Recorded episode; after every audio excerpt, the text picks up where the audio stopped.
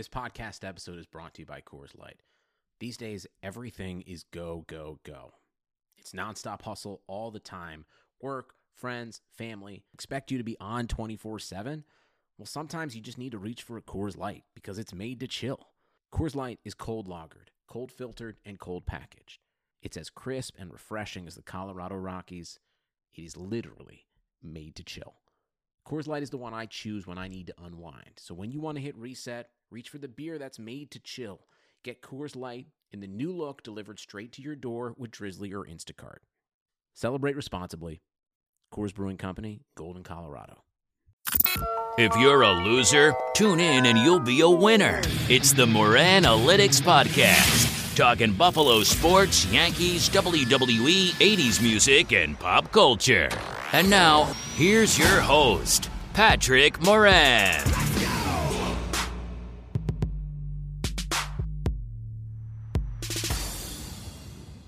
What's up, podcast people? Welcome to the Moran Analytics Podcast. Today is Thursday, May 17th, 2018. I'm your host, Patrick Moran, aka Podcaster to the Stars. Joking. Well, you know what? Not really, man. Not in the world of sports and media, anyway. I got yet another big time guest in the world of sports media on the show today. I'll be joined by former ESPN NFL insider and current Sirius XM radio host Adam Caplan. I spend more than a full hour just rapping with Adam about all kinds of stuff. Sure, I ask him about some Buffalo Bills and NFL topics, run of the mill stuff like that. But just as with all of my guests, I prefer to pull back the curtain some and get to know these guys beyond just the scoops and what they do for a living. I talked to Adam about growing up near Philly, his early obsession with fantasy sports, a career that would ultimately take him to ESPN for almost four years, how it felt to be part of the infamous ESPN layoffs that came hammering down last spring, and all kinds of other stuff. Adam also has a few pretty cool wrestling stories, including a Moran Analytics podcast exclusive on how Big Van Vader almost kicked the shit out of him when he was a younger guy. Pretty funny stuff. Anyway, it was a fun interview, and I'm going to get to that in just a few seconds. Two real quick things, though, before I do. Number one, I wanted to send out a quick congratulations to Buffalo Bills Hall of Fame running back Thurman Thomas, who the team just announced on Wednesday will be only the third player ever to have his number officially retired by the team. That'll happen during a Monday night game on October 29th when the Bills host the New England Patriots. Listen, that shit's long overdue, but it's a great gesture by the Bills for one of the best and most important players in that franchise's history. So big congratulations to Thurman. Well deserved. And then the other thing I wanted to say is what the hell with Hulk Hogan? Seriously? I guess the Hulkster is going to be in the Buffalo area this weekend for Comic Con. And a friend told me that a meet and greet package for him would run him a cool $295. Man, this is some bullshit! Boo this man! I'll tell you what, and I tweeted this before too. If I'm paying $295 to encounter Hulk Hogan, I better be wrestling his ass. In fact, he better put me over too. Like, I want him to hit me with his leg drop, and I'm going to kick out at two and a half. I'll hit a finisher on him. I don't know what the hell that finisher would be, whatever it is, but I'm going to hit it, and then I want to pin him clean, one, two, three, right in the middle of the ring. That's literally the only way I'm spending 300 bucks to see Hulk Hogan. That's just stupid. Don't call me stupid. Right! To call you stupid would be an insult to stupid people! Okay, anyway, let's not go off the rails here. This is my extended interview with one of the best NFL guys in the game. Ladies and gentlemen, here's Adam Caplan.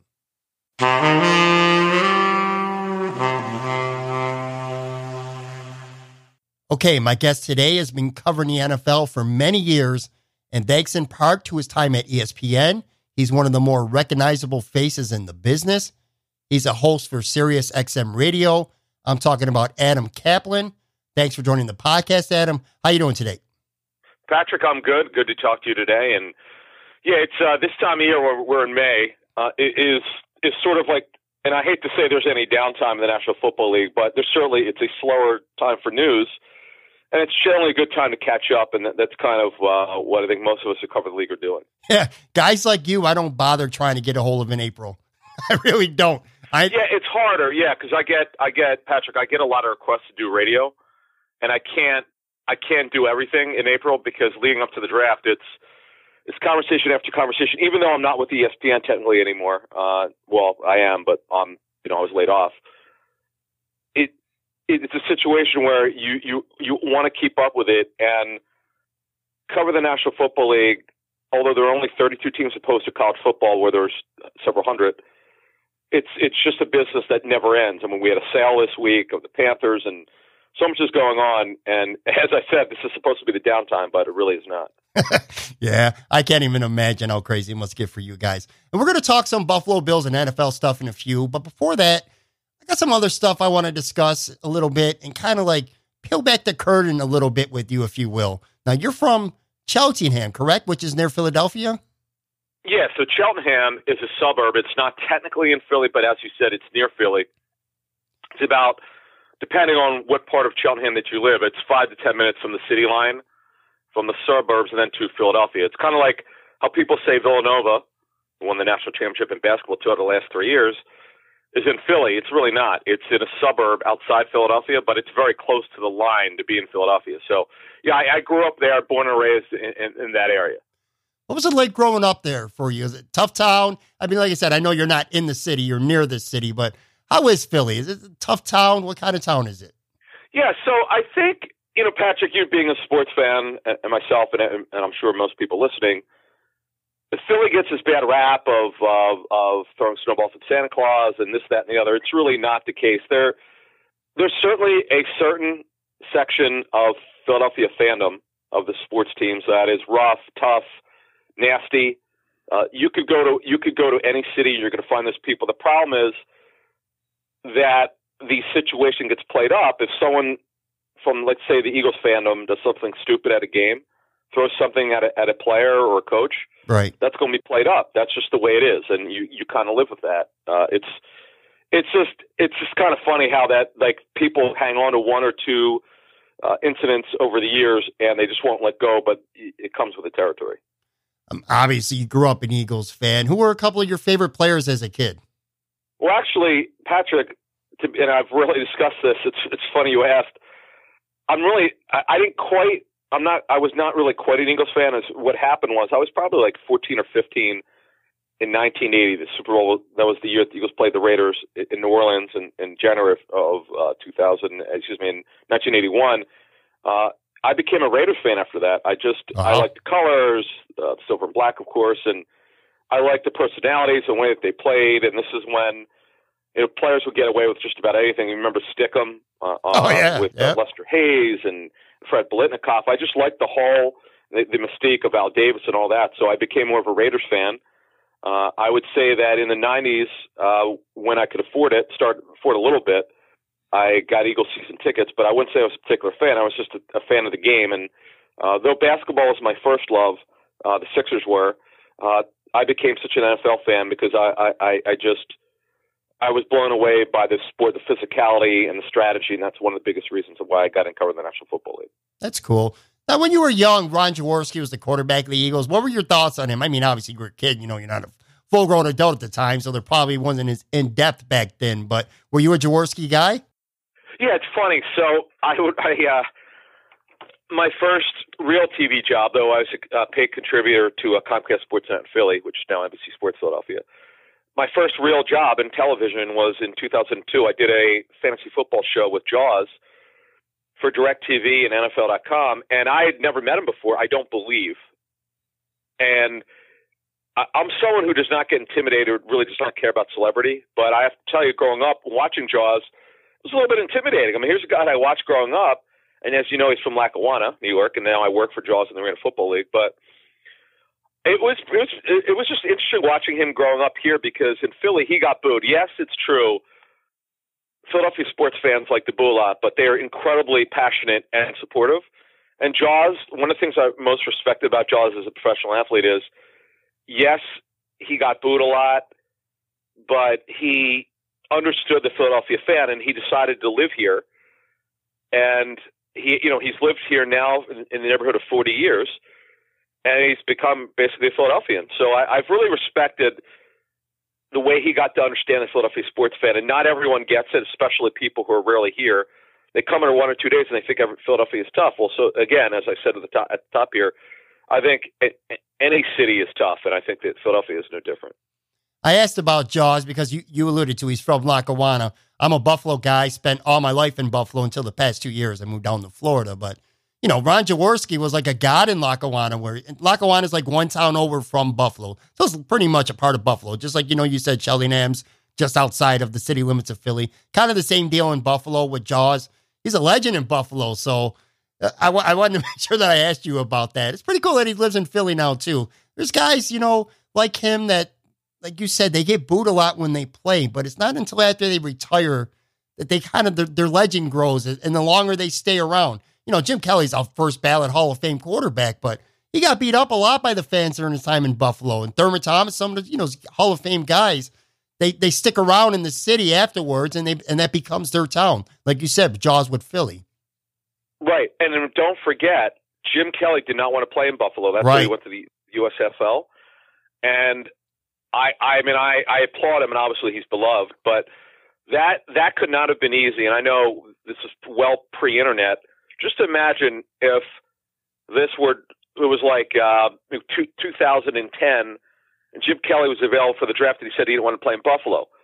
Yeah. He went to another league and then would come back. Can you imagine with the internet now how it would be, how it would be skewered? He'd get killed. Right. So he Jim, that was a different era now, and and obviously he loves Buffalo, but it, it's interesting. So you know, Jaws, Mike Schmidt's another one. Now, now Mike Schmidt, the Hall of Fame third baseman, arguably the best third baseman in, in MLB history. He lives in Florida now, I believe, but he had he had a I don't know if you even call it love hate. He had a very tough relationship with the fans. He he didn't take the booing like Jaws did, and I think that's why his relationship with the fans was never good until he retired. And it's interesting to see. And you mentioned Thurman Thomas, who was beloved.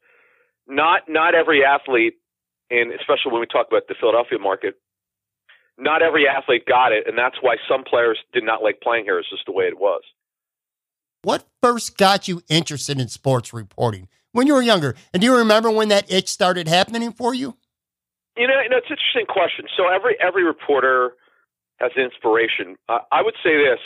I would say that growing up in the 70s and 80s, when I started to learn, try to learn football. Remember, this is before all 22 tape was available. Right. Obviously, decades before there were there were magazines. You, it, they were always dated, and you couldn't really learn about the game. I I I had you know in the '80s uh, when you know I was in high school, I just it was hard to get information. Yeah, you would watch, as you know, Patrick. We before the, the, the advances of cable television, we only get three or four games a week, mm-hmm. and it was frustrating. So it was hard to learn, and I had a thirst for knowledge. I was just I was just wired that way. I, my father was a builder, and then became an attorney after after he retired.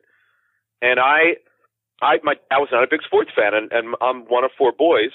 I'm the youngest of four boys. None of my brothers are really sports fans, so I was sort of, I hate to say the ugly duckling, but I was the one guy who had a thirst for sports knowledge. And whether it was trivia, I thought I'd become a play-by-play announcer. That was probably my first love, and I, I'm actually doing it now for the Philadelphia Soul. I did three games on the radio. I just wanted to learn about the game. I don't know how you learned growing up. Pretty much the same. Right, but but yeah, so we all we we, we all had to learn. Uh, we we all had a thirst for knowledge. Like you you know you you you're coming to the internet age. I did not, so I had to figure out a different way to get information. So I you know I would I would read as much as I could. I would watch as much TV as I could, and then I was like, okay, what's next for me? Well, the internet was next for us in 90, 95 and ninety six, and that that to me that was my that was just I wanted more. I wanted more. Then I watched uh, in the Philadelphia market. The guy's name is Howard Eskin. Uh, he's still a reporter. Uh, he had a big story, and I actually went up working for him uh, for a, a college internship in 1984 and 85. Howard broke the story that the Eagles might move to Arizona for for um, Norman Braman bought the team. I was fascinated. I don't know how he got the information. That to me was interesting. How how the heck did he get that?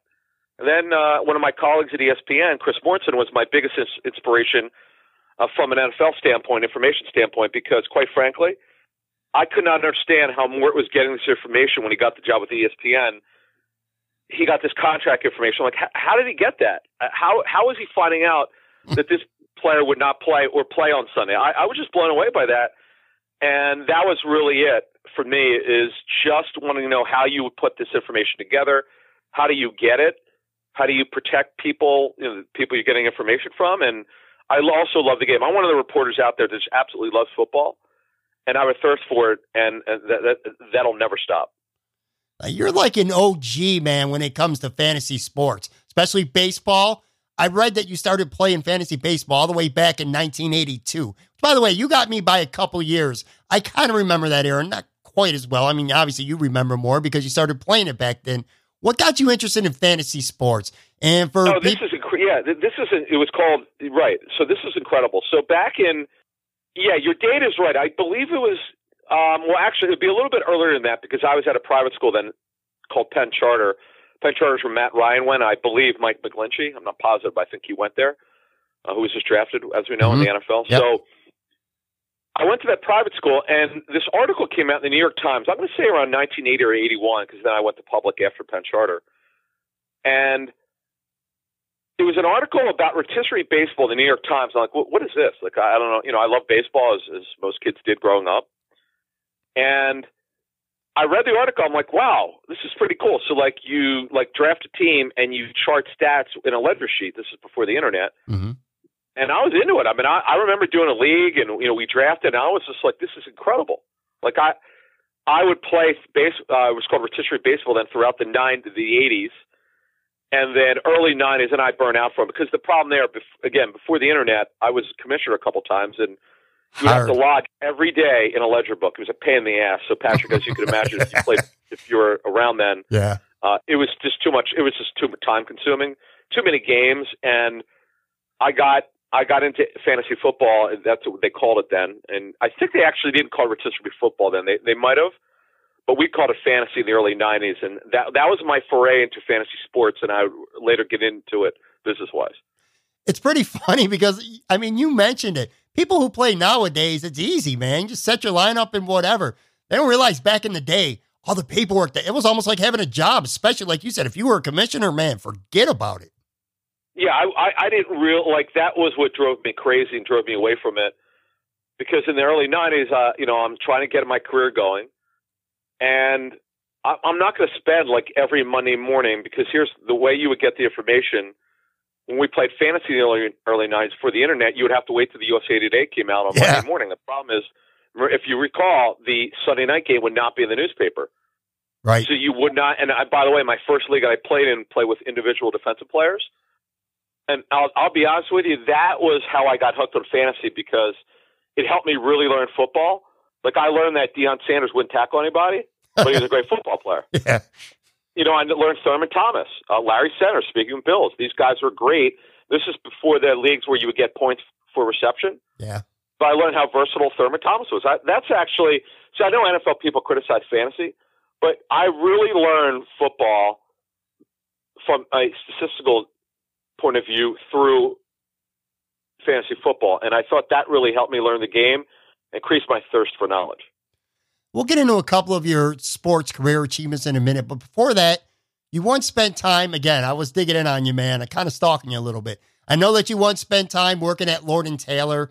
Tell the listeners out there how working at Lord and Taylor ultimately would go on and change your life. Well, yeah, in, in nine, like '96, Patrick, or '97. I worked. Uh, I had lost a job, so I was just cha- I was just looking for any kind of job I can get. I didn't care what it was. Mhm. pretty much what it was. I just wanted to. I just needed to make money. I mean, when you're single, you're in your 20s, and you're trying to figure life out. You just you you kind of just try to take any job you could get. And I lived in King of Prussia, Pennsylvania, which has got the, it, it combined square footage. It's it's the biggest area for malls in the in, in the world. Oh, okay. two giant malls joined together. It's bigger than the Mall of America. If you just take quantity of stores, And anyway, my my uh, I saw a woman in there who was uh, the HR manager of Lord and Taylor, who, and then I after stop being intimidated and just try to be a little fearless, I finally asked her out. And you, you probably shouldn't ask the HR manager out, but I did. and uh, I, I, you know, it, it's kind of I. I mean, I'm sure that some of your listeners know kind of when you meet someone who you think. I mean, I knew it kind of when I saw her. I'm like, I, I got to marry this woman. I like tall women. My wife's five ten, and I was just like, you know what? if she's what I think she is, and she would wind up to be, then I think I got the right person. And I and the funny, the ironic story is, you know, a couple years later, I still was not doing great financially. Uh, my, my wife Lori, she was, uh, we were just going out then, and she asked me to get married in the middle of a parking lot, and I could not afford the ring. I mean, I don't even know how I paid for it, quite frankly, but. Uh, you know, we we all we all go through stuff, and I think that my my career and story is is certainly different. My path to whatever success I've had is certainly different from others, but it just goes to show you um, you never know what's going to happen. And uh, I certainly was not looking to get married. I got married probably. Uh, I got married in in, in 02 in my early 30s. You, you just you don't quite know what your life path is going to be. You never know what's going to hit you. But when you have the r- right person to go there, go along with you and be supportive, sure makes it a little bit easier. Yeah, absolutely. Now you first started you first started to make a name for yourself in the football media world anyway by you created a website. I think you created it, right? It was called footballinjuries.com. That was certainly different. What was your inspiration for that? Yeah, actually, here's what happened. So Jay Glazer and Steve Cohen uh, invited me in to be a partner in I think 2000, something like that, 99, 2000, and I saw that the, the, the, official company name, Patrick, was Pro Football News and Injury Report. Mm-hmm. And I was like, guys, this name is way too long. We need to change this for branding purposes. We need to change it to whatever the the website is footballinjuries.com. Well, guess what? We're going to be named that. Whenever you people refer when what our company name is, when whenever we're being interviewed, do not even bring up the corporate name. Just call footballinjuries.com because we were we were a pay site. Uh, we we create uh, Cohen and Glazer actually came up with the company in like '95. They I, they hired me, and then then I became a partner to run their 900 number. Okay. And and that this is again this is in the '90s when we had 900 numbers. yeah. yeah. People, right? Patrick, fantasy players and and gamblers wanted inf- injury information, and Steve Cohen was ESPN.com's injury insider in the mid 90s. He used to do chats. He's really good at it and uh, that would be sort of my calling through the early 2000s. I was became like one of the experts in, in the country in, in, in injury information. Mm-hmm. But my, getting back to uh, footballinjuries.com, I just thought we had to change the name. Footballinjuries.com was so easy to remember, and everyone because then when they say, "Oh, you're the football injury site," yes, that that's what we wanted to accomplish. Whenever you thought of us, that's all I wanted them to remember. And it was smart. It helped us from a sales standpoint. We would eventually sell the company 2008, but um, that that that was my hook. So, from anyone listening, if you want to get into reporting or you're trying to help your career, you've got to be good at something, and, and no matter what you do. And I, becoming a sort of expert in, in injury reporting and, and analysis, uh, I, I would get that. Uh, I, I would become one of those, and that really helped my career take off. In 2002, you joined Scout.com. One of the guys there at the time, which you mentioned before, so you worked with him before that. Jay Glazer was there. And then in 2010, Fox Sports bought that out. What was your experience like working at scout.com, both like before, during, or, or after Fox bought it out? Yeah, so Patrick, actually, Jay did not, Jay worked for Fox, not Scout.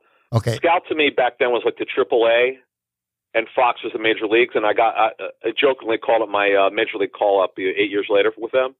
Although I was I was a contributor and a consultant for other companies, I still my my my main job was with Scout.com as their NFL insider and lead reporter. And and the um, see the they tried to hire they actually tried to bring me up for from like 08, 09, and 10. And at the same time, I actually got a job offer. I actually interviewed, and Matthew, I don't know if Matthew Berry knows this because I go way back with Berry to 2000 for the fantasy business, but Berry, Matthew Berry and I interviewed at ESPN at the same time. I think it was 06. No, I interviewed uh, to work with John Clayton and then Len Pasquarelli and Mort. And unfortunately, the, the guy that I, I interviewed with got promoted, so I just it, it, it didn't work out, and I didn't know that I needed an agent, and I wish I would have had one then. But so I didn't get that job. The CBS Sports job fell through. Uh, that one was they actually offered me a job, and then the mon- they the money that they allocated for me didn't work out. So at the same time, I was working for Scout, and then uh, you know you you fast forward three years later in 2010, I worked with Jay Glazer and, and Alex Marvez uh, for a year, and unfortunately, my first layoff in the NFL business was during the lockout in 2011. Uh, and this it was like June of 11, and then I, I my last day with them was like I put a pretty significant scoop out during the lockout. Um, this is when, if you recall, Patrick, teams were not allowed to hand you know you're not allowed to communicate with your players, and teams were not supposed to send their playbooks to the players. But I reported at least one team did. I never Right. I won't to this day report the team that did, but I got it confirmed by two sources that uh, that a team did, and that became actually a big story. Yeah. It was my last day of. Uh, I didn't. st- I never stopped working. I don't worry about things I can't control. So I just. I it was my last story for them, and then I was laid off. Let's talk about ESPN for a couple minutes here. I believe it was 2013. It's my understanding that you were recommended for a job there by Adam Schefter. Is this true? Yeah, yeah. Actually, that's true. So to make a long story short, Adam and I were competitors, uh, pretty strong competitors in 2013. I would say if you looked at my career and we were evaluating it, my strongest free agency period by far was 2013. I would say my second was probably 2017, which was my last year with ESPN. But uh, you know, at, Adam, uh, I ran into him at the NFL owners meetings in March of, of 13. He says, "Hey, come over here. I want to talk to you about something." I'm like, "Okay." And he said, "Hey, wonder what I was doing in my career." And I said, oh, "I'm doing this and that, n- nothing full time, a lot of part time stuff. I'm doing okay, but I'd like you know something better." He goes, I, "I want you to meet my boss, Seth Markman." I'm like, "Okay." And Adam brings me over to him, and uh, Seth goes, "Hey, I'm um." W- w- I- either he or he he said we're creating this show called NFL Insiders. Would you be interested? And I'm like, where do I sign up? And we were laughing because I got what exactly what it was Mm-hmm. or or at least what I thought it would be. And he said he said, Look, we, we want you to be a panelist. Adam speaks very highly of you. I'm like, Great. I didn't even know Adam really, other than say, you know, hello and you know, uh we're competitors. So my reputation is, Patrick, that I get along with everyone. Doesn't mean I like everyone, but I get along with everyone and we, we got along and it was fine. And uh he recommended to be on the show. And I was brought in there to be just a contributor and then uh two months into it, uh Seth Seth, who would wind up being my boss, because I, I didn't like when I would go up there as a paid contributor. This is the way it worked for people who are listening. When you're a contributor, you're just paid per appearance. So I was paid to go to to drive up to Bristol, Connecticut, which is four hours from my home, and I would just be on the I would be on the NFL Insider show, but I would not be on every week. I would just be you know paid contributor. So they we I signed a deal probably like in May, and in August of thir- we had a we had a couple practice shows in July of 13, and in August we started, and I I didn't know the ESPN campus that well to get around, so I worked right outside Seth's office, literally like five feet from it, and I see him walking up towards me. He goes, "I want you to come to my office and bring your playbook." And you kind of know what that means when they, Yeah. you know, as an NFL player, I thought they were going to let me go. I'm like, how could this happen? I just got there. I think I'm doing okay. Right. And he's laughing though. Thank God he was laughing. So he sits me down and you know he looks at me. He goes, "Would you like to work here?" I'm like, "What do you mean by that? What do you mean by that?" And I go, "What do you think?" It, he says, "What do you think it means?" And I go, "You mean like work here like full time?" I go, "But didn't you tell me you would review my status after a year?" And he goes, "You know what? I kind of know what I'm dealing with there, and and I've you know I, I your command and all this." And I was like, I was in shock. I mean, pleasantly shocked. I didn't. I, I was sort of like you. You stare and you're like, wait a minute. I'm actually going to work at ESPN. Wow, this is crazy. Oh, all right.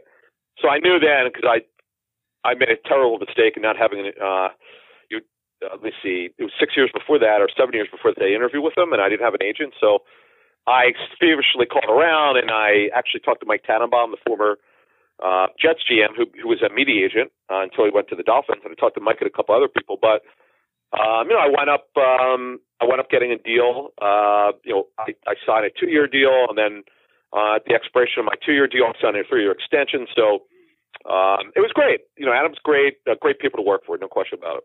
Let me get the shitty part out of the way here. Right around the beginning of May 2017, you were part of the infamous ESPN layoffs. It was a group that included great guys and, re- and women, reporters like Andrew Brandt, Andy Katz, Marc Stein, among others. I don't want to spend too much time rehashing what was obviously a difficult time for you because, I mean, that would be obvious. But did you feel at all blindsided by what happened? No, because we were we would you sort of get intel at ESPN, kind of what's going on behind the scenes, depending on who, who you know and what kind of relationships you had. And I had pretty good uh, relationships with certain people, uh, especially when I go up to Bristol. And I, I, you know, I knew that. Um, and my, you know, my my boss was honest with me. He did. He wanted us all to stay, but uh, this one, these these layoffs came from Disney, and they are. I, I, and my understanding was probably sort of the same, or a little maybe in some ways a little different than everyone else's, but I knew from a shareholder standpoint they were trying to create more value by creating more money freed up, and I got that. Um, and then it was actually in May when we were laid off. The the uh, we were it was actually the week of the draft, if you recall, Mm-hmm. and I actually it was just to give you how shocking it was, just the way it went down. I, I knew that I knew that it, could, it was touch and go whether I was going to be kept, but I'd already had a, a deal, a side deal with ESPN Radio to to do uh, post draft coverage for them. I was actually going to be on I think two or three days, and I was pretty excited about it. But uh, you know, the problem was if you and remember, it was in Philadelphia where I'm from, that area. Uh, I didn't. I mean, I didn't know for sure what I'd be doing because there could, the call could come at any time. We were hoping that Patrick would come after the draft, which would have been the smarter thing. But Mhm. I get it. That's not like ESPN wanted it to happen. Then it's just that it was coming from corporate, from Disney, and I knew it when I, I had Twitter open. I saw Ed Ed Werder announce. You know, Ed, I work with Ed, and I, he announced on Twitter that he was out. And I'm like, you know what? I'm probably going to get a call today from Seth. And literally ten minutes later, I think Joe Banner, the former Browns and Eagles president, got a call, and then I got a call. And uh, you know, that's the thing is, some of us had a lot of time left. I had 15 months, Patrick, at the time of my layoff. And now the the good thing is it's coming to an end. Not that I don't like being paid when you're laid off, but you know, I, I they owe me my contract, rest of my contract. But uh, it's you know, it's been tough because they they really don't want me reporting. They'd rather me not report, but and I understand where they're coming from.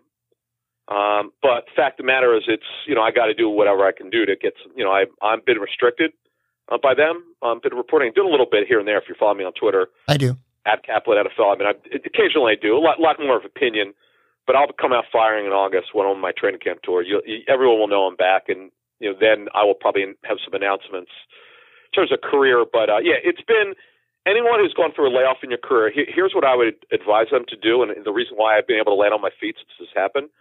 You got to have versatility. You can't, if your kid who's in college, listen to this. You can't just think that you're going to be done school or if you're in your 20s and early 30s, you get laid off and you think you could just walk into something else and just do what you're doing before, you better have versatility to your career. If you're just a writer, then that's not going to be good enough. That's just not going to make you're not going to make enough money. You got to be able to do some other stuff. And I, thank God, I was able to do. I did three games of play-by-play for the Philadelphia Soul. I did sideline reporting recently. I'm going to do more for them. Um, I could be a color analyst. I've actually heard you. radio. I've actually heard What's you. that? I've actually heard you because I have a nephew who's a rookie and who plays for Albany. So I have uh, oh, what's your, what's what's his name? Jordan Williams. He, he's a rookie receiver playing. He's mainly playing special teams right now. But Wow, wow, yeah. So, oh, that was, actually that was now you mentioned that game. That was my first one. That was a little bit of a challenge because I'd not done it before. But the thing is, I'm an, I'm an obsessive preparer, so I got the game right. I got too many names wrong, and that was the thing. And and, and again, and this is for anyone who wants to advance in their career, no matter what you do, it doesn't have to be sports. Mhm.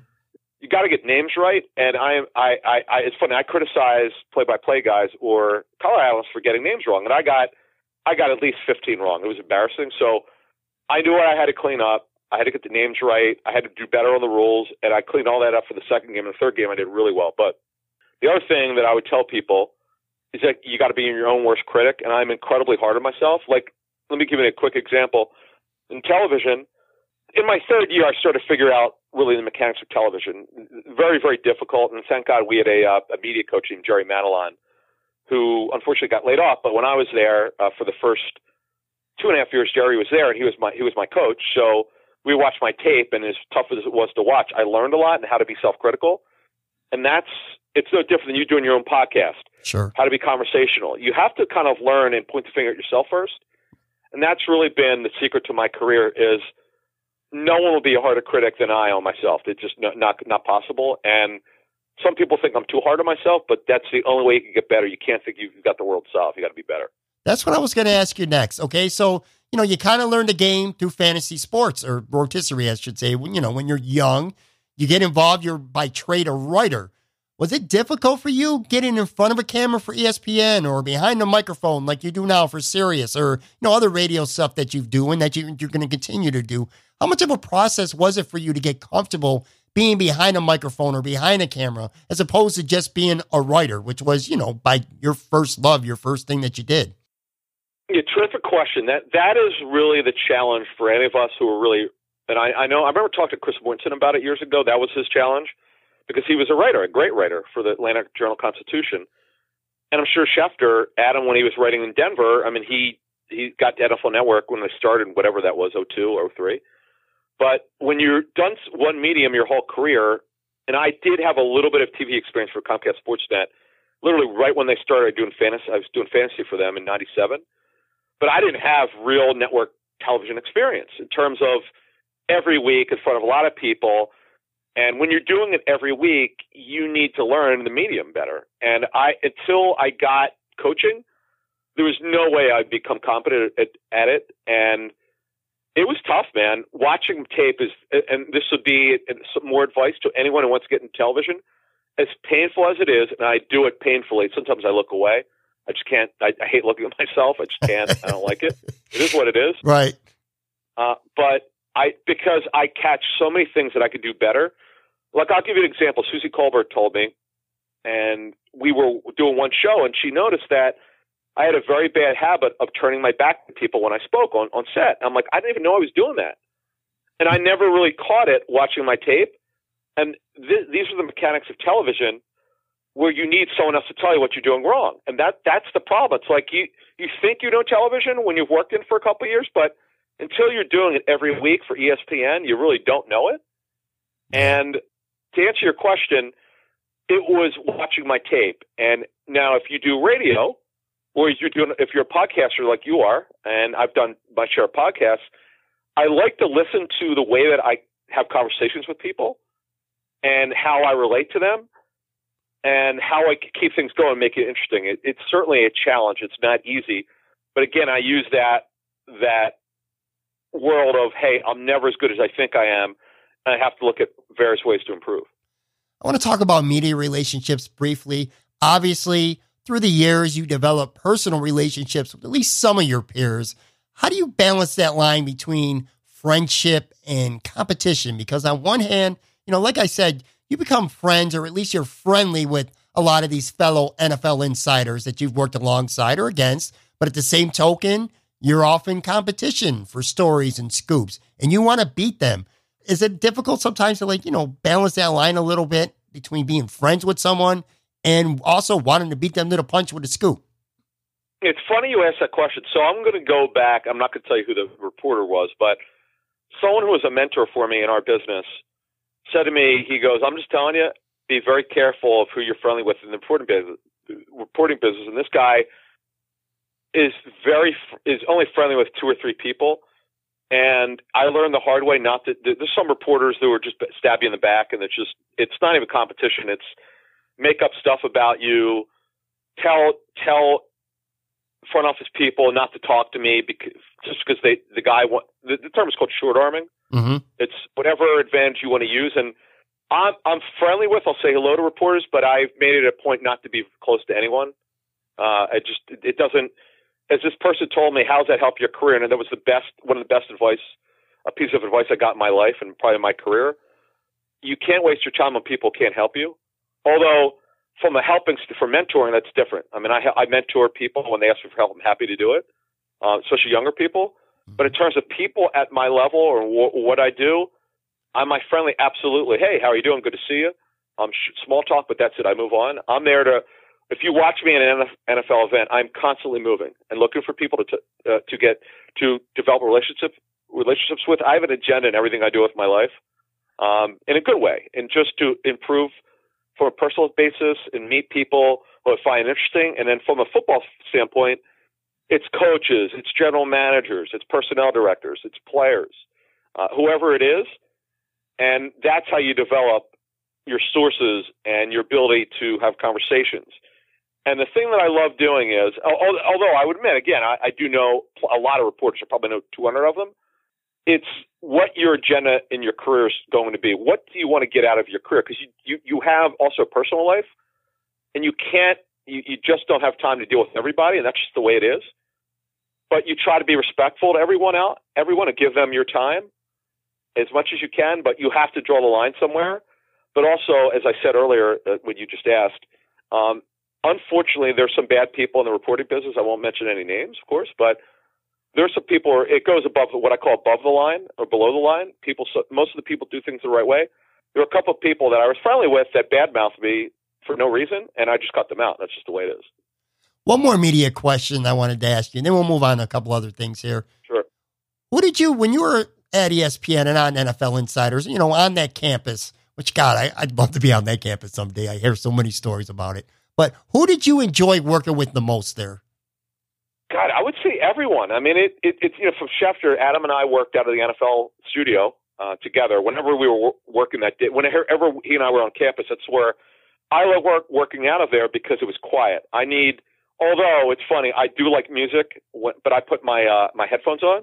Mm-hmm. But I, I like a cool environment. I don't like the ESPN newsroom. It's very warm. It's almost like humid, and because I have to wear a suit all day, I don't want to be sweating. I'm a sweater. I'm kind of what I'm not really a sweater per se, but when it's warm, Patrick, I'm gonna sweat. When it's cool, I'm great. But if it's going to be high mid seven mid to high seventies in a which we would call warm when you work inside, I'm probably gonna sweat a little bit. So I, I like working in the NFL studios, which were beautiful. Know, they were built, I think, in 2014. But I, I, I love working with everyone. I, I, here's what I would say about ESPN: no matter what you think, it's totally not what you thought. What, what, what, you thought when you would get there. Like I heard all the stories, uh, Patrick, about people are narcissistic and entitled. I'm not saying that doesn't go on, but I could only tell you from our NFL group, which I thought was pretty fairly tight knit there wasn't one person I don't like working with. I, I'm not saying that because I'm doing like I'm still under contract with ESPN. Trust me, if I'm interviewed, and I'm sure I will be at some point if people want to ask, I'll, be asked the same question that you asked, and it's a fair question. I, I really can't say anything bad about it.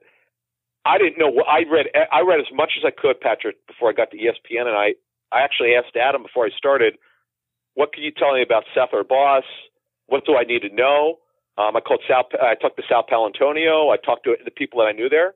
I know Sal from the Philly market, and I, you know, I got I got what to watch out for and so forth. But I'm proud to say, man, I, I, I there's nothing I could say. God, I can't stand that guy. Not not not the case, and I can't say that was expected before I took the job.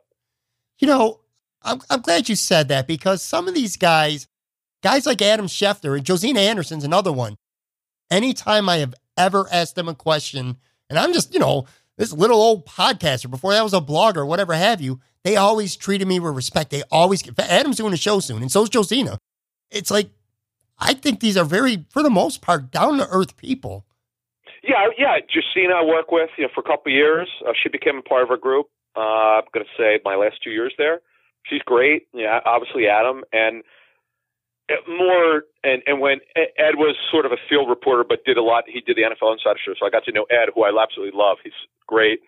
Uh, he gave he got laid off the same day I did. Right, um, I remember that. Earlier, we we you know, and the, another great thing. I'll give you another little tidbit about ESPN. One of the best things I saw in your in your notes, and you were going to ask me this, and I, I wanted uh, we could bring up now because we're talking about ESPN. I think it's great the production meetings for NFL insiders, I will take the rest of my life. I, I, I remember so much that we talked about, which we're not allowed to talk about on the air, and I could never talk about here. Just, um, just behind the scenes stuff with with um, in the NFL and and information that we had that we we would just those meetings were basically off the record meetings mm-hmm. where we were not allowed to talk about anything what we were talking about outside those meetings. That was the agreement.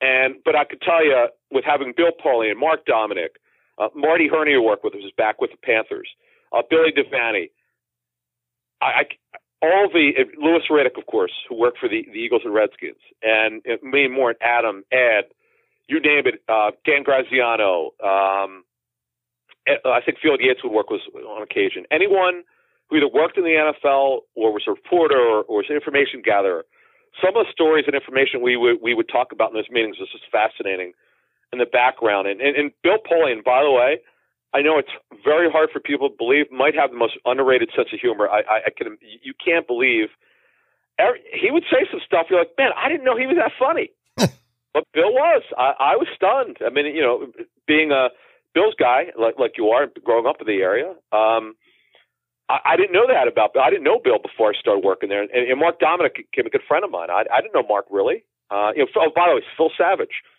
So, although I knew Phil before uh, that, and Jarrett Bell, who's uh, who writes for the USA Today. I love Jarrett.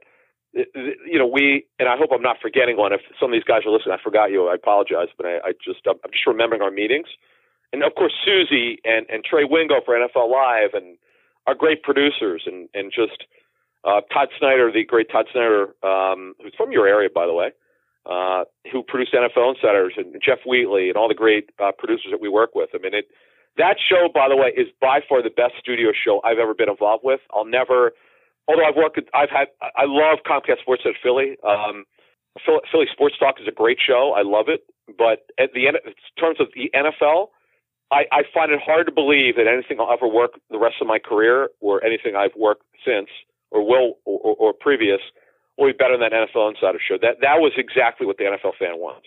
That's a great story. Let's switch gears real quick here. I want to ask you a question about gambling. What are your thoughts now that sports betting's becoming legal? Yeah, so Patrick, this is a this is one of the biggest stories in the history of the National Football League. I'm going to explain why. Okay. It's not that the league is going to make more money off of it. That's not really it because they're not. It's not like you're going to be able to bet at a at an NFL game in terms of getting people interested in the game, you, if you thought fantasy football grew the NFL, which it obviously did, and they are actually involved in it, now, like, let me give an example. Let me give you a real life example. So, when I gambled on sports, it would be the NCAA tournament. I would drive out. I would drive out. I would fly out to Vegas with which college friends and, and other friends. Um, early '90s to probably early 2000s, I would go every March. And then what would happen was you know, my my career sort of took off, so I didn't have time. I, I just couldn't go out there anymore. But if I knew that I could bet in the NCAA tournament and go to Atlantic City, I mean, just think about how many people now will from New York, New Jersey, Delaware, Philadelphia will go to the Atlantic City casinos and bet NFL games. And stuff. Sure, it's crazy. And then if they let us or let us, I don't know that I'll gamble, but anyone who wants to gamble now through your computer, it should be eventually be legalized if your state if your state number remember the state whatever state you live in and that you're listening from the, your state municipalities have to have to legalize it. It just nationwide now you could actually bet now now the states could actually have gambling other than Las Vegas.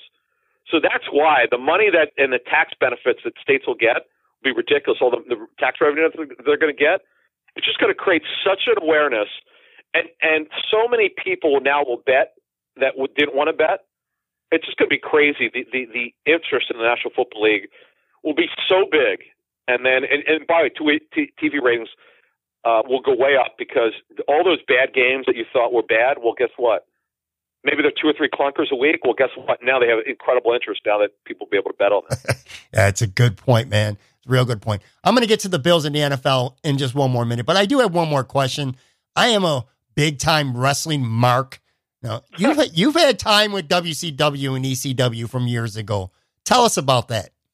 Yeah, this is funny. So, uh, my a friend of mine I went to high school with, Ike Richman, who later become a PR director for uh, Comcast at Philly, uh, Comcast Spectacor. He, uh, I don't know how he got it, but he got this gig. The money was terrible. It was uh, probably 91, 92, 93, 94 uh, for ringing the bell at the Philadelphia Civic Center when WCW would come in. I think they changed the name from NWA to WCW. So what I would do now, the, the old Philadelphia Civic Center, I don't even know if it's still around anymore. I, I, I don't know if they've. I, I haven't been there in decades, so I'm not even sure it's around. But back then, WCW would would wrestle in front of, and their matches would be great, by the way, between 500,000 people, and that that place held like 10, 10 12,000 maybe. Mm-hmm. It was so empty that you could hear all the catcalls. Like, so for instance, when I bring the ringcoats back, let's say it was Flair's ringcoat, people would yell at me. I mean, they make fun of you. Look at this guy. He's 20, you know, what a loser. And, you, and it was just humiliating because people would make fun of you. but the cool thing was, growing up loving wrestling as I did, it was like I mean, this is unbelievable. And, and the fifty dollars they paid me could have been it could have been a dollar. I didn't care. Right. It was like the greatest job. As a kid, wasn't married, and I'm in my early to mid twenties. This is the coolest thing in the world. So I got to be friendly with the wrestlers. I got to see the Iron Sheik, believe it or not, the end of his career. He would actually pretty sad.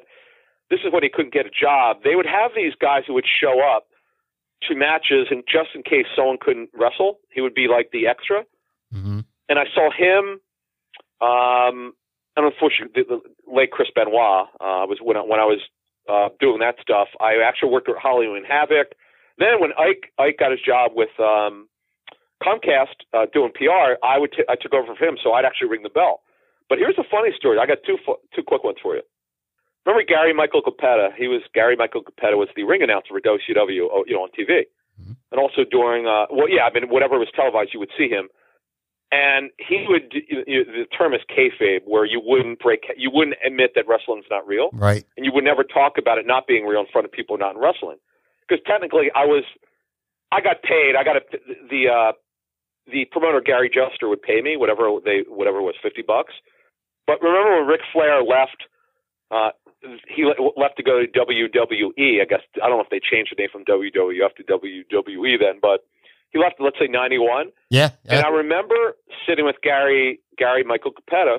Well, he actually calls himself Gary Cappetta now. I guess he dropped the Michael. But so I said to him, I'm like, oh wow, Ric Flair left today, huh? And I remember reading in the Wrestling Observer because I love wrestling, and again, I wanted information. So he acted like it wasn't true and that he didn't know anything about it. And I go, Gary, listen, you can level with me. I get I'm a young kid, but I know that he left because of contractual issue. I don't know why you just don't act like. And he and I got like sort of a small argument about um, like he would not admit that Flair left. He had to act like because they were not allowed to admit that Flair left. So I thought that was absurd. The absurdity of of not admitting that wrestling is you know not what you know n- not real or not not on the up and up in terms of of uh, real life. And I was like, okay, fine. You, you don't want to admit it. And then part of my job was to ru- to run messages up to wrestlers. I didn't know that Patrick that you're not supposed to go in in the locker room. so I, I run upstairs. It was and and the uh, the promoter gave told me to give Big Van Vader a message. Ironically, his name's Leon White, and he played for the Rams. By the way, Yeah, by the yeah. Rams, third round in the late seventies. But so I, I run upstairs, and he looks at me. He goes, he goes, "Get the hell out of here! What are you doing in here?" I said, "Hey, man, I, I was told to tell you this." It, was something like they, they're moving this matchup, and man, he yelled at me, and I got so scared. And the other thing, he was not like dressed, hardly dressed, and uh, you know he wore suspenders, and he had him down. I'm like, man, I ran out of there. I was like. I don't want to see this guy. I don't. I don't remember this, and I haven't forgotten about it. Lucky you didn't And get Vader bombed. Yeah, well, here's the crazy thing about Vader. I did not know that his shoulder pads were um, would would have smoke. Uh, uh, he does it. He did it with remote control. So he hands me that night. He handed me his shoulder pads, and I put them to the right of me. I'm sort of to kill time. I'm rocking back and forth. He hits the remote control, and I fall. I'm in such shock. I fall back and I hit my head. And I think my nephew took the, the picture. I can't find it. I've looked for it. Um, but it was it was time of my life. I mean, if you, lo- I, I haven't watched wrestling since the uh, NWO broke up in the late '90s. Yeah. I really I don't know anything about it anymore. But uh, when I worked for ECW, my job was to pick up wrestlers at the airport. So, make a long story short, remember Nikita Koloff? I don't know if you're old enough. Oh yeah, yeah, yep, yep. His real name is Scott Simpson. Now, again, my, I love the real names of these wrestlers I, just make me laugh. So I knew you're not supposed to call them your real name, but I was also pretty obnoxious in my 20s. So, hey, Scott, good to see you. He, and he wouldn't answer. And, and, and the other wrestlers would call him Nikita. I go, hey, Nikita. And he, and he, he again, this guy's from Minnesota, and he talks with this ru- fake Russian accent. And I'm like laughing, like, how's this guy? Like, come on, dude. Like, when no one's even here. It doesn't, does it really matter? And the whole time when I was picking these guys up and then taking them back to their hotel, they were in character the entire time, especially Nikita Koloff. That, that, that, those are my stories of wrestling. I have a ton of them, but those are the ones that I could remember that made me laugh. That's awesome. I feel like I just got some Analytics podcast um, exclusive stuff from you. That's great. Yeah, I really have not talked about this stuff. I don't think uh, anywhere. Yeah, funny. All right, before I get killed by my listeners here, I got to ask you a couple Buffalo Bills questions. Dez Bryant's still out there, and it's pretty pretty widely known that the Bills could still use some help at wide receiver. Are you surprised the Bills haven't reached out to Dez?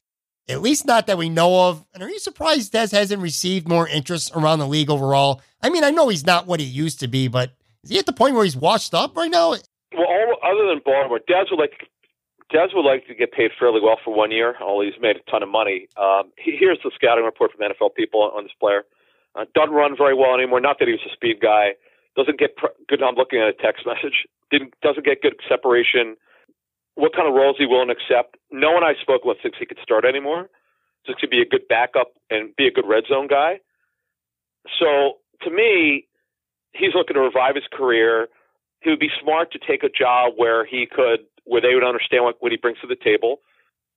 I just think he's, and it, you know what happens also, and I know of a couple of veteran players I've spoken with who who are purposely not going to sign until August because they want to miss the entire, they, they don't they don't want to be in any off season program. That should work on his speed, just work on his game, and once training camp's open, I'm sure he'll get a job. You know, but remember, the Ravens had a lot of interest in him. As a matter of fact, just the money isn't, wasn't right for him. So I think in the end, Dez has to get realistic and, and understand that taking one year deal is not the worst thing in the world, and he could revive his career. And he just has to get get with the team and understand what he brings to the table. Do you think that a team like Buffalo could be a fit? Because I mean, you know, you got Kelvin Benjamin; he's the number one, but after that. Zay Jones, he wasn't very good last year as a rookie, and he had some, you know, offseason stuff that happened this year. They signed Jeremy Kerley. They really don't have much. So, fit wise, don't you think that would be a great opportunity for him to come into a team where he might have a bigger role than on other teams, like maybe say Green Bay or something like that? Or do you think he's really hell bent on, besides getting paid, going to a team that is expected to contend for a championship? Yeah, I think Buffalo. That was the that was the big issue, as you know, at receiver last season. They just went through all sorts of problems. The Kelvin Benjamin trade, he was not healthy. Uh, Zay Jones I only had a couple good games. He was not ready. He got pressed in the service. Sure. Uh, too early. He was also put in. He was he was playing the wrong position. Um, and they dressed a little bit this off season, but I think that from a need standpoint, the the the, the Bills still need to address that position. Uh, I don't know if they're done. And and remember, I think the fans need to understand this. Free agency is not done. It's really never done. Just the bulk, the heavy part of it is done in March. But it goes on and on and on. So it would not surprise me at all if the Bills sign one or two veteran receivers. Uh, they need more competition. I really look forward to seeing kind of what they do on offense this season. It's going to be interesting. What are your thoughts on the Bills taking Josh Allen seventh overall? It was reported that they had him ranked ahead of Josh Rosen the whole time, and obviously that turned out to be true. Your thoughts on them going up and getting Josh Allen? Yeah, so Josh Allen's a project. He just needs a lot of work. Um, the good thing is Brian Daboll, who's been an offensive coordinator and quarterbacks coach in league for a long time, he's worked with a lot of quarterbacks. He's helped develop a lot of quarterbacks. I think he's the right guy to do it. I just think it's going to take time. Uh, Sean McDermott has to be patient. I, I, I don't believe the Bills are going to be a playoff team. I thought they sort of overachieved last season. Sean did a great job. But I think in the end, when you really look at it, Josh Josh Allen's a guy with tremendous arm strength. He's a pretty good athlete for the position. But from mechanics standpoint, he needs a lot of work. And the worst thing you could do is throw in a player in there before before he's ready. So I think what'll happen is if if let's be honest with about it, AJ McCarron's a guy that might be a placeholder. You don't make the trade up that you do you, you did for that quarterback, Josh Allen, and not play him. Josh Allen's going to start some games this season, but unless he blows people away when we're talking about their front office and coaches in August, let AJ McCarron start and then just to see where he goes, see how they play. The, the Bills' defense should be very good. They're going to have a really good running game with, with LeSean McCoy. Offensive line certainly in question, but the Bills will be competitive. But if they're eliminated, let's say around Thanksgiving, that that would be the time to play him. Play him in the month of December. Let him get some snaps in, some starts in, and and then get him, and that'll give him the kind of experience it needs to go into a second season.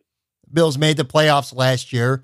Most people, and yourself included, expect them to take a step back this year, which is very possible, especially given you know the state of the quarterback and the offense in general. Let me ask you one more Bills question here.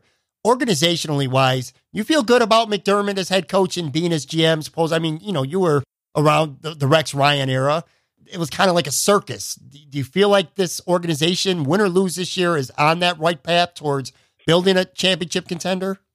Yeah, I do. I, I here's what I like. I like they've got pretty good draft compensation coming to them for the next couple years, at, you know, through trades. I, I like, I like the structure, especially on defense. Um, Sean is very disciplined. You talked about Rex Ryan. They need. They, it's not a secret.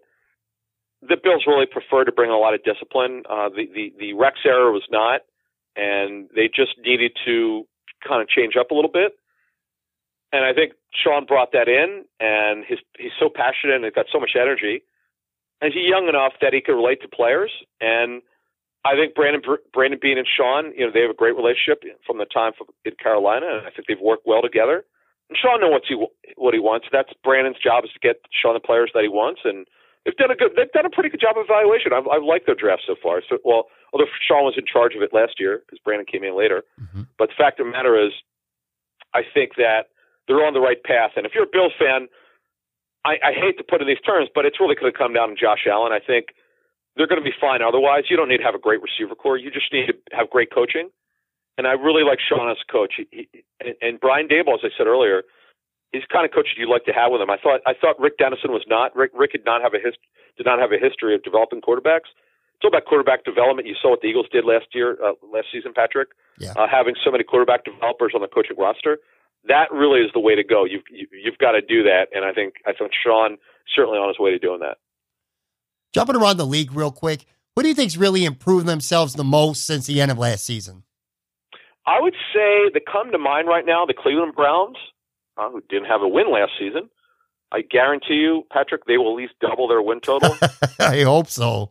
Yeah, uh, well, they will. They have to have at least a game one. So, I I think Cleveland, John Dorsey's been very aggressive. Their new general manager, especially in free agency, uh, made a bunch of trades. Uh, certainly aggressive in the draft. I thought the Bucks, Jason Licht, the general manager of the Bucks, did a very aggressive job and did a good job. Addressed a lot of needs through free agency in the draft, and I like the way he built his defensive line. Boy, their defensive line ought to be fantastic. Uh, and they, you know, last season, Jameis Winston was just not healthy with a, with a bad shoulder. Now he's healthy, I think their offense will be really good. I think they're going to be. I think they'll push for a wild card. I think the Browns should get five or six wins.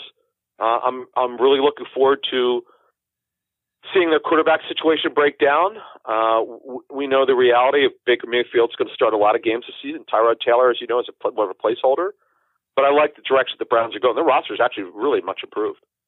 I'm, a, I'm glad you mentioned Tampa because I'm a Buffalo guy, but I moved to Florida about two years ago. I live near Tampa now. What the hell happened to them last year? They were supposed to be good. All the stuff you're telling me now was what I heard last year about this team. What happened? Do you think Winston not being healthy was the obviously the primary part? You expect them to be contenders this year, maybe not for the Super Bowl, but at a minimum, at least a playoff contender because they were supposed to be good last year. Everything I read and heard, and they weren't at all. Yeah, I think what happened there was Jameis' shoulder. They could not run the football. Doug Martin completely fell off a running back. You know, it's not that you have to run the ball. No, you don't. But when you run it, you want to be more efficient. And their running game was pathetic last season. So with Ronald Jones, their their second round pick, he'll play a huge, huge role in it. He's got explosive ability.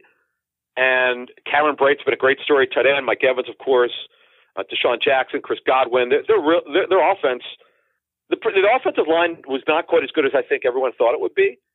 But I think Dirk Koetter, also the head coach, has got to do a better job on offense, and he calls the plays of being more more of a more of a dynamic play caller, be more aggressive, get the running backs involved in the pass game, figure out a way to get DeSean and and Winston on the same page, and then you know, Mike Smith defensively. I, I think if we're all being honest here, much was expected from Mike Smith because he's a pretty good defensive coach, and he didn't get it. He now did, could have used more talent on defense, sure. And Licht's uh, really addressed the, ta- the, the lack of talent on defense. Their D line is going to be one of the deepest in the National Football League. Smith has got to do a better job, and I expect him to. Mike's a good coach. They're, going to be better. If Jameis plays all 16 games and is healthy, this is a 9 and 7, 10, 10 and 16 on paper, just from a roster standpoint.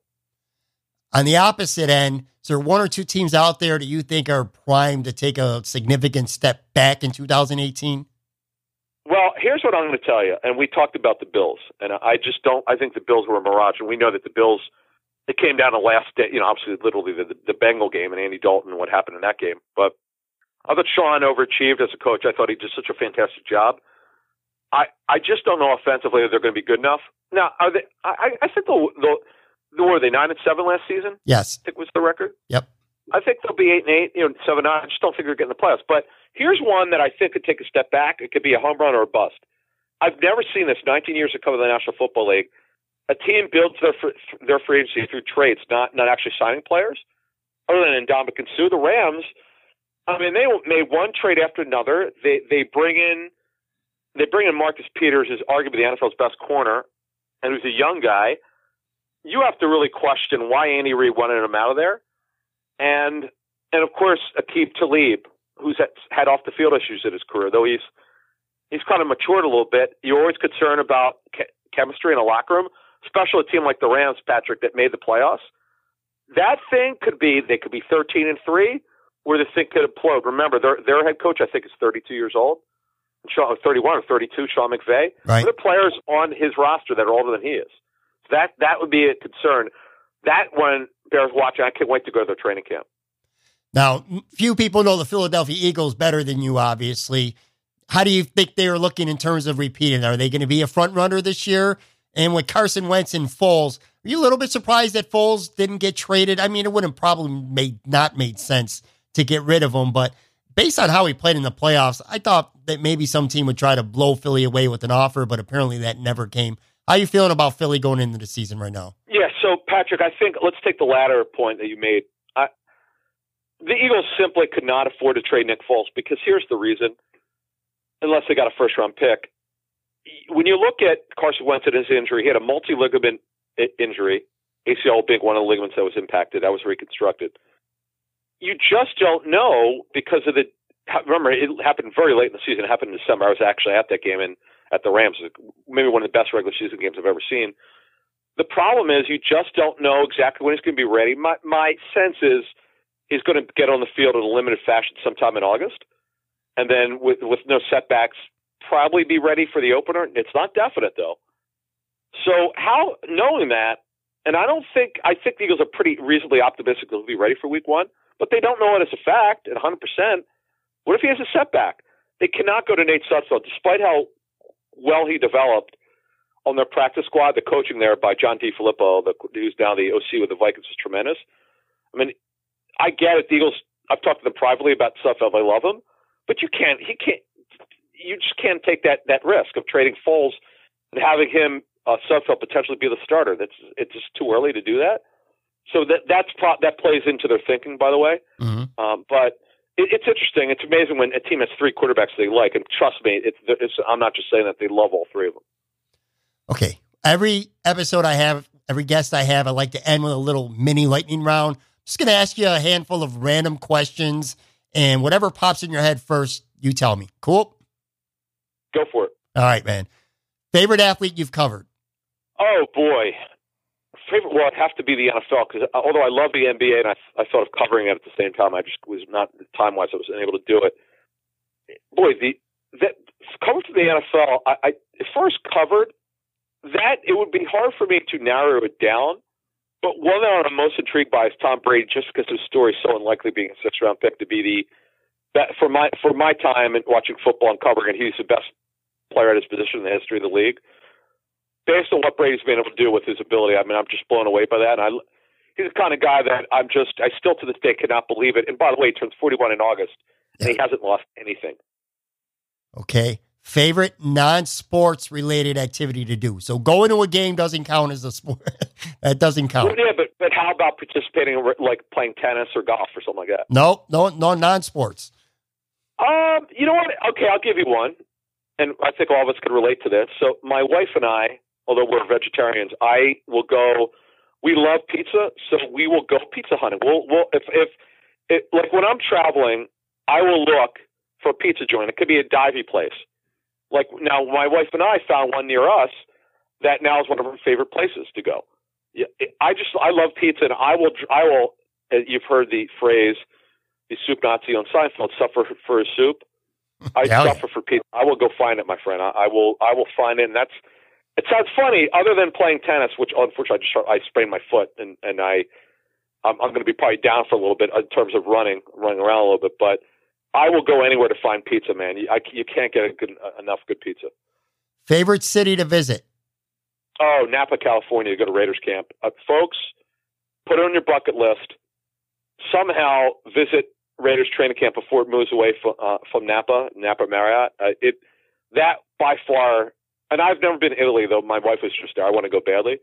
Um, I, I would say that I love Napa just because it's the. I love the drive. I love the area. It never, literally, never rains there, and I, I like it where there's no humidity. And I, it's always, it seems to be either high 70s or low 80s there every day. Do you have a favorite sports movie? Yes, North Dallas 40 Nice. is a football movie uh, from the 70s. Nick Nolte was the star of that, playing a washed-up receiver for the fictional Dallas Cowboys. The, the team was not the, the Cowboys; it was the Dallas team, and it is a tremendous movie. It's trying to, to me, it's the best sports movie. It, it's a drama. I would see it if you could if you could find it, uh, watch it, watch it on DVD or however you you, you or download it. It is a phenomenal movie about playing hurt and and teamwork and Nick Nolte was, by the way, he was tremendous in that movie. You, he could have could have fooled me. He was probably then, probably in his 30s then, so he was able to be athletic enough to play the position he played receiver. It was a great movie. I highly recommend it to everyone. If you had never gotten involved in sports in any kind of capacity at all, what do you think you might have wanted to do with your life? I probably, like my father, would have become an attorney. Uh, my father, in his early 50s, instead of retiring, he was in the building business. He decided to go back to, to just go to law school, and I, I've always been fascinated by it. I would probably say that. Uh, did would never been gotten into real estate or building like my father. I had no interest in it. I was a sports guy. Um, I'll tell you what, though, I would have loved to have been an NBA general manager. I just I love hoops, either G, or NFL GM Patrick or NBA GM, either one of them if, if it was sports, but if it was if if not sports, would be an attorney. I would have to say that. Okay, second last question here. If Twitter sent you a note and it said, "Hey Adam, you're only allowed to follow one person on Twitter and one person only," who would it probably be and why? Well, my question would be: Does it have to be someone who's living? Does it like if someone was? Because here's the question: What if what if we could take someone who passed away decades ago, or, or or you, you know, we're talking about um, centuries ago, and they could have a Twitter account. Hmm. That that that that's the way I respond to that question because, quite frankly, there's some people I would love to. I would love to have conversations with, whether it's Martin Luther King, uh, Henry David Thoreau, um, uh, Abraham Lincoln. I would just be fascinated with. Um, that that's the way. I, it's more about who I'd like to talk to, because in general, there there are different people that we probably, as our life progressed, that we'd like to have, would have would have liked to have met, who we can never meet because we don't, you know, we we we, we don't work in that business, or that passed away like MLK in the '60s. I would have loved to have sat with him. And can you imagine if some of these people who are who are who we grew up idolizing or we wanted to know about had a Twitter account? Think about how cool that would have been. Can you imagine? I never thought of that until you just said it. I don't know. Yeah, I just that's it, it's just because I use Twitter for information. That's really the only reason why I use it. to- Mhm. You know, or when I'm reporting to put information out. I I mean I do I, I follow some non-sports people, but I don't I don't I'm not interested in politics, and I don't I know people who are following me don't care about it, and I I leave politics to the side. As you know, it's too polarizing.